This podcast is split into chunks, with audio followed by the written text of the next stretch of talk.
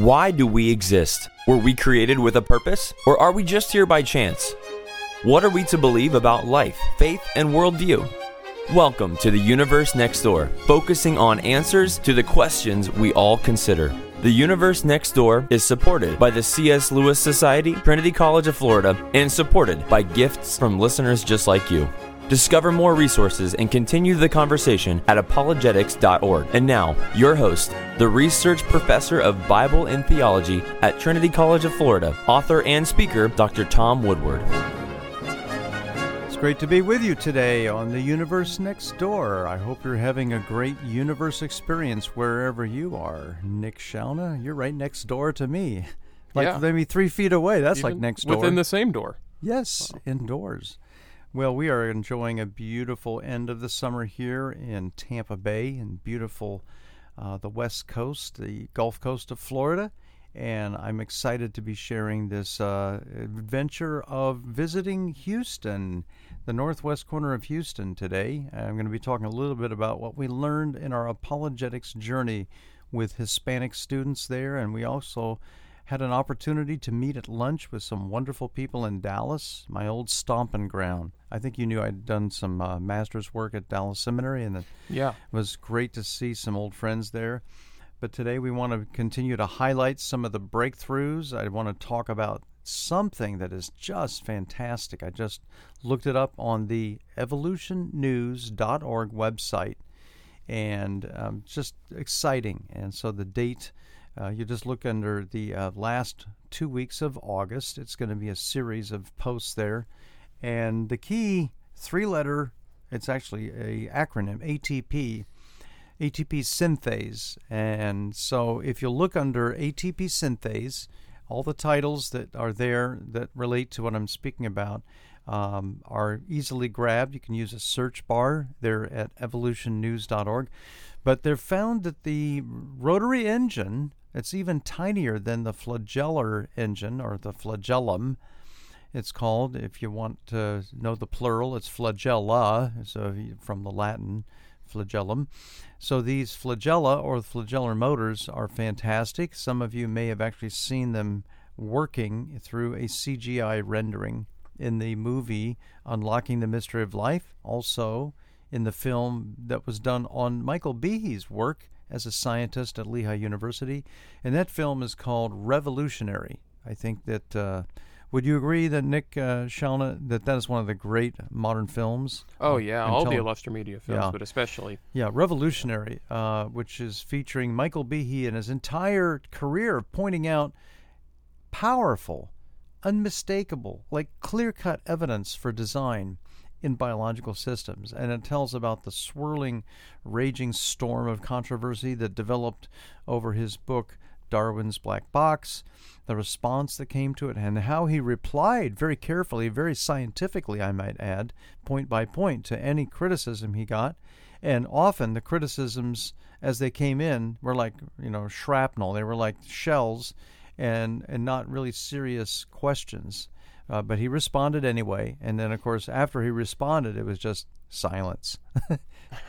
no one would ever say, oh, yeah, I guess my point was poorly made, or yeah, I guess you're right. They just went on to another attack. Yeah. So, so I think we, we see a lack of integrity maybe in the academic world. But anyway, Michael Behe went on to write his second book, The Edge of Evolution, and then that was super powerful. I think it was equally, if not even more powerful than Darwin's Black Box. They came out in the year 2007, where he showed that it takes at least you know a, a multitude of mutations to make even the slightest change in a system, in a, if you will, a kind of life form at the class level, or certainly at the phylum level, but even at the class level or order level. I mean, you're talking about coordinated thousands of mutations. And yet, evolution, if it has to coordinate more than two, this is the key a rule of more than two, forget about it. A mutation can take a pathway of change all day long, as long as it wants, as long as it's one mutation at a time, conferring an advantage. Rarely, there's a, just a long shot, but rarely it can coordinate a cluster of two, or a duo, I should say, of two mutations. And he shows that in the literature by analyzing the malarial, uh, you know, mutations that have been analyzed and pinned down. And, and through his work, he's shown that if you get to three, if you need three mutations, the old phrase from the movie, forget about it, comes to mind. It'll never happen. I mean, not even even if you filled the entire universe packed solid with rapidly mutating bacteria, you know, with a six and a half hour life uh, generation span, uh, you know, per per generation. And if you even did come up with a few mutations, and that were triple mutations, they would have to be knit together with other further other mutations. And again, the numbers are not very favorable, to put it mildly. And so that was the thrust of his second book, basically that, that macroevolution is a dream. It's a, a gossamer fantasy that is fading into the realms of mythology. And then he brought out his third book, of course, which I'm holding in my hot little hand Darwin Devolves The New Science About DNA That Challenges Evolution. Let me repeat that title again Darwin Devolves the new science about DNA that challenges evolution. And of course, this book has just been out a matter of six months. And if you go to uh, Evolution News, you can actually see his reply to the attack that came from the Science magazine. Oh, I think it was around the first week of February. And then he replied in the middle of February, and then his full uh, response, point by point, refuting everything that they said uh, in their full scale attack, came out by the end of February of this year and that is called a train wreck of a review. a beautiful image of a train that fell off the track. I think it was in Copenhagen in the 1890s. So. Uh, Michael Behe has done a masterful job, but his often his emphasis has been on the flagellum, and now to get back to what I was saying earlier, the ATP. What is that? Okay, it's a little uh, molecular power plant that's in every human cell. It's in every animal cell. And it's the way we generate, you know, those wonderful uh, pulsation pulsations of energy that we need in our body. And the ATP synthase is the other flagellar type, or let's say called rotary. I should use the word rotary.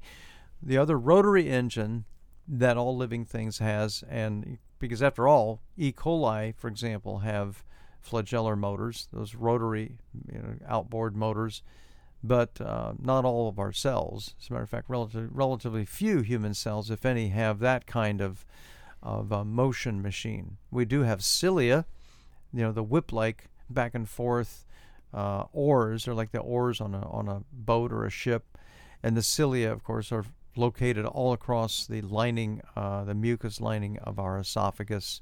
So that's pretty cool um, to have all those uh, hair-like projections from your uh, esophageal uh, or, or, windpipe cells. And so when we see these um, powerful motors, these ATP synthase motors, you say, oh, are they really a rotary engine? Well, yes, they are literally exactly just like the flagellar motors are. They are rotary engines and they require a coordination of the alpha. You have to have three of the alpha protein molecules all folded in together, three of the beta molecules, and they're clustered around the gamma molecule. Alpha, beta, gamma, three first three letters of the Greek alphabet.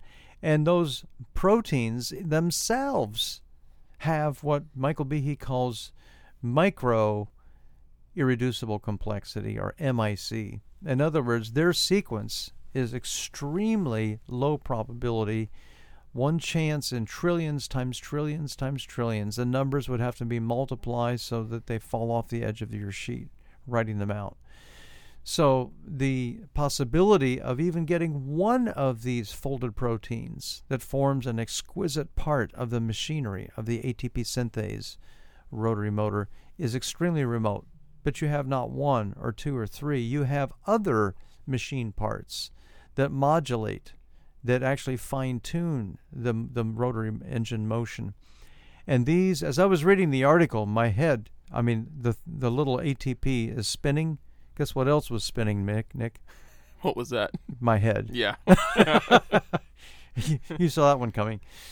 Uh, and my head was spinning because I was thinking, oh my goodness, I had no idea that these little power plants in, in animal cells were so amazing. And there's not one, there's not two, there are three articles that just came out in the biological world speaking about the exquisite design of the, the, the systems that make these ATP synthase near 100% efficiency. Now, Nick, I'll bet you're the car that you drive. I think you have a black Nissan. Yeah. Okay. It, and as it burns gas, um, you know, it, it's burning a fuel. Ooh, carbon based. Bad boy.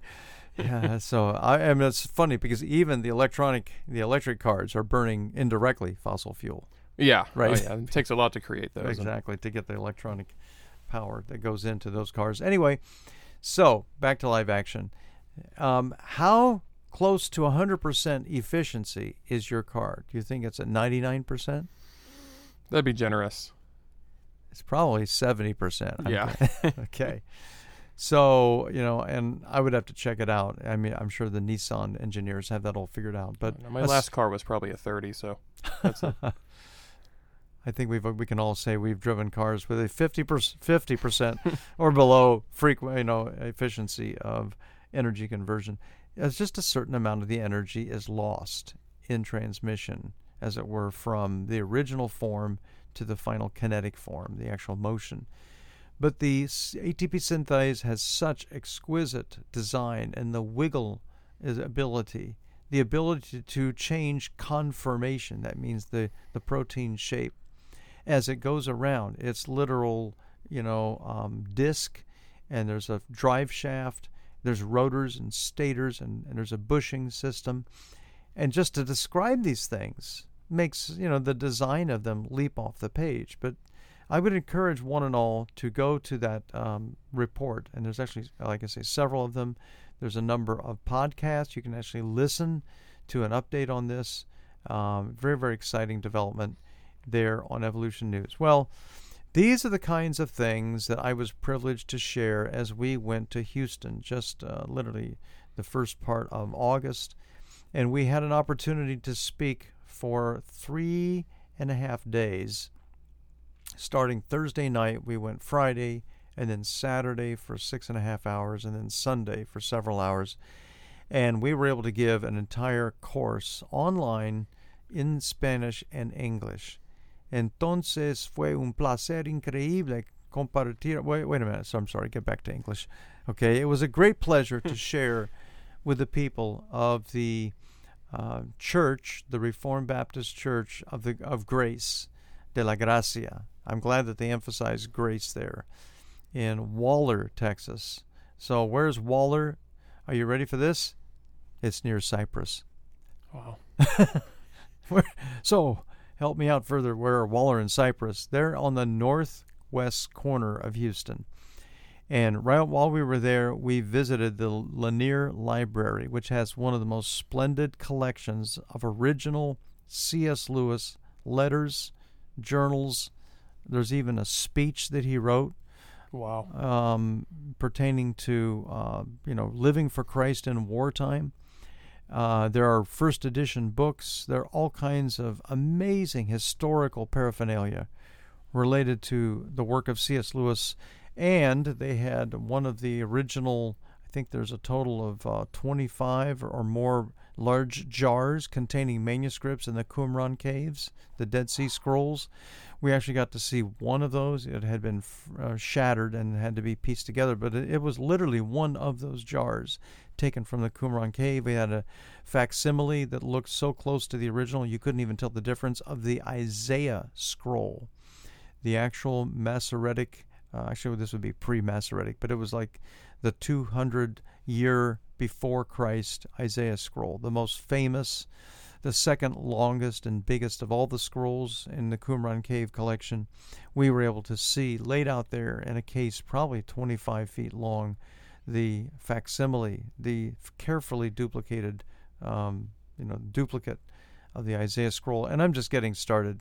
So if you ever have a chance to go to Lanier, Texas, which again, that's even closer to the edge, the northwest edge of Houston, don't pass up an opportunity to call or write through email the wonderful people at Lanier Theological Library, a very, very, very famous attorney who is extremely skilled in getting large um, awards uh, from drug companies, I'm told. But anyway, he's very, very excellent, uh, very capable attorney, but he's also very capable in teaching the Word. He teaches a Sunday school class at a large Baptist church near the Lanier Theological Library, and about 600 to 700 people attend every week.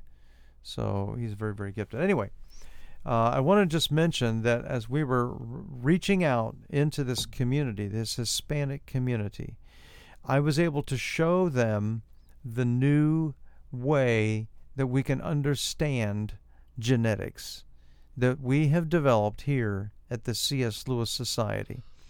And this new way of teaching genetics, I was able to do a demonstration in front of that church, and then I did a subsequent short demonstration at the Harvest Baptist Church in Cypress, also in the Houston area. And I'm going to put up on the sister website uh, of the nonprofit that is related, is um, sort of interconnected uh, to the C.S. Lewis Society in terms of using their materials and, and sharing them with others. And that website I'm going to share right now. So if you have a pen handy or if you want to just uh, refer to this later by revisiting the podcast and going to the, well, uh, about the uh, halfway mark and then advance another four or five minutes. Uh, but the, the, the website that we're referring you to is called DNA and beyond.org. And so, what we're doing today is we're trying to share that uh, in, addition, in addition to the, the, the wonderful breakthroughs that are coming from the books of Michael Behe, Darwin Devolves, the wonderful uh, breakthroughs that have been coming through the revelation of the synthase, the ATP synthase, this rotary machine that shouts design in the pages and in the podcasts of the Discovery Institute. And again, that's available at um, evolutionnews.org. We have a new way that you can understand the actual process that makes you you. So I'm looking, uh, Nick, at your glorious brown beard that's coming in very beautifully. Good job. Thank you. Does your wife help you trim it, or do yeah, you pretty I've much worked trim? very hard by doing nothing to it. It's it's quite a quite a naturally beautiful. You look very much like Jesus, Yeah, that's what I was going as for. he as he's often pictured in the pictures you see in Sunday school manuals. So, um, each one of the, those uh, hairs on your face has an incredibly rich complexity of a system there in the follicle that produces the protein which makes up the individual hair. Now, can you guess, Nick? The, you know, drum roll would be appropriate here. Can you guess where is the blueprint for each of those protein molecules that are put together by the hundreds of thousands and millions to make a single brown human hair coming out of your cheek? In the nucleus of every cell. Very good. Ding, ding, ding, ding, ding. And so the blueprint is located in the nucleus, and that nucleus is uh, containing gobs and gobs, hundreds of millions, if not uh, 3.1 billion letters of a certain molecule called. DNA. Very good. Okay, now you're on a roll. Now, this is the tough one. When DNA is turned into an RNA copy, it zips out of that nucleus and it travels, it's guided through a very uh, intricate system. Uh, there's actually kind of um, they're, they're loopy threads that guide it to the location where the ribosome factory is located. And that piece of uh, messenger, it's called messenger RNA, has to go, uh, as it were, uh, looping like a piece of rope going into a tunnel. It has to go right in and be read, three letters at a time, by a system of smaller molecules called tRNAs. And the tRNAs that match up with each of the three letters in the mRNA, messenger RNA, those tRNAs, which are T stands for transfer RNAs. And if you've had any biology study, you probably say, "Oh, I remember studying that in middle school," or "I remember high school, you know, freshman or sophomore biology. We studied all this." Good, good, good, good. Okay, so the tRNA, three letters at a time, comes over and matches with a, a patch of the mRNA, and the tRNA is holding on to a very important little molecule that is like a building block of another chain. For 50 points, what is that small molecule that the tRNA, tRNA is hanging on to? Amino acids? Ding, ding, ding, ding, ding. Fist bump. Sure I didn't miss something. Okay, yeah, very good. Okay, I did not put him up for this. I did not even pre-train, pre-brief. Very It's all up good. on the board. I'm so impressed. Okay, so and we actually, I'm looking over here. Do you see the pile over there? Does it, yeah, those are little amino acids, aren't they cute? Oh yeah, I was looking at the beef jerky. Yeah, uh, yeah, that's our secret. Beyond the beef jerky, sitting there over by the wall, are we have a pile of our Yes. cute little cutout. They look like puzzle pieces. Very well done. Thank you. I'll pass the word on to my friend, a designer, John Buell, of Buell Design in Dallas, Texas. And so those we have seven of them that literally lock together in a chain. But they also, because of the grabber, they have a protruding piece that is grabbed a hold of by the transfer RNA. And John Buell has helped us to design a little black tRNA that has a cloverleaf shape and the extended arms of that cloverleaf. It looks like a cross with a little bulby round end to it.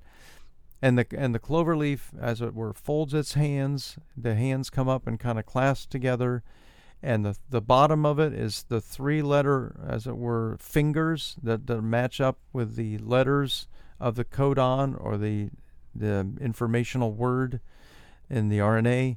And at the top, it's grabbing a hold of its appropriate amino acid. And that amino acid is the one that corresponds with the three letters. It's kind of like SOS. Do you remember? I don't know if it, if you ever were in Boy Scouts. I was in Boy Scouts and I had to learn the Morse code. And the Morse code was pretty cool. I've lost my memory of almost all of it. But, it was cool. Yeah. So, but I think H was four dots. Dot dot dot dot. Well, I, I think I did as three. Dot dot dot dot. That's four. That's H. Okay. SOS. Dot dot dot dot dot dot dot. dot. So three dots, three dashes, and then three dots. That's SOS. That's one thing you never forget. Anyway, in the same way that the Morse code has a special code that stands for one letter, each of these three letters on the messenger RNA stands for a single amino acid. Isn't that cool? Yeah, it's incredible. It's, it's amazing. It's a digital code system, just like a computer.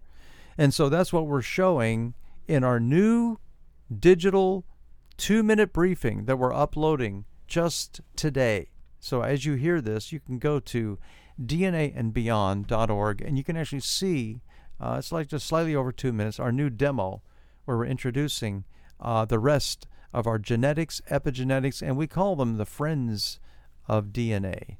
DNA has new friends, and they are the transfer RNA that looks like a cross, and then that cute little amino acid that can be brought in and formed as a protein chain. So we have a way of sharing not only biology, the basics of biological construction of proteins through DNA and RNA, we have a way that we can say, hey, this code is written by an intellect, a super intellect. So if you're interested in having a personal relationship with that super intellect, we encourage you to check it out.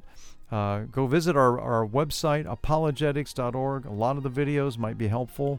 And give us a shout. Just uh, write us and share your story. Share us where you are in your story at information at apologetics.org. Thanks for joining us. See you back here next week.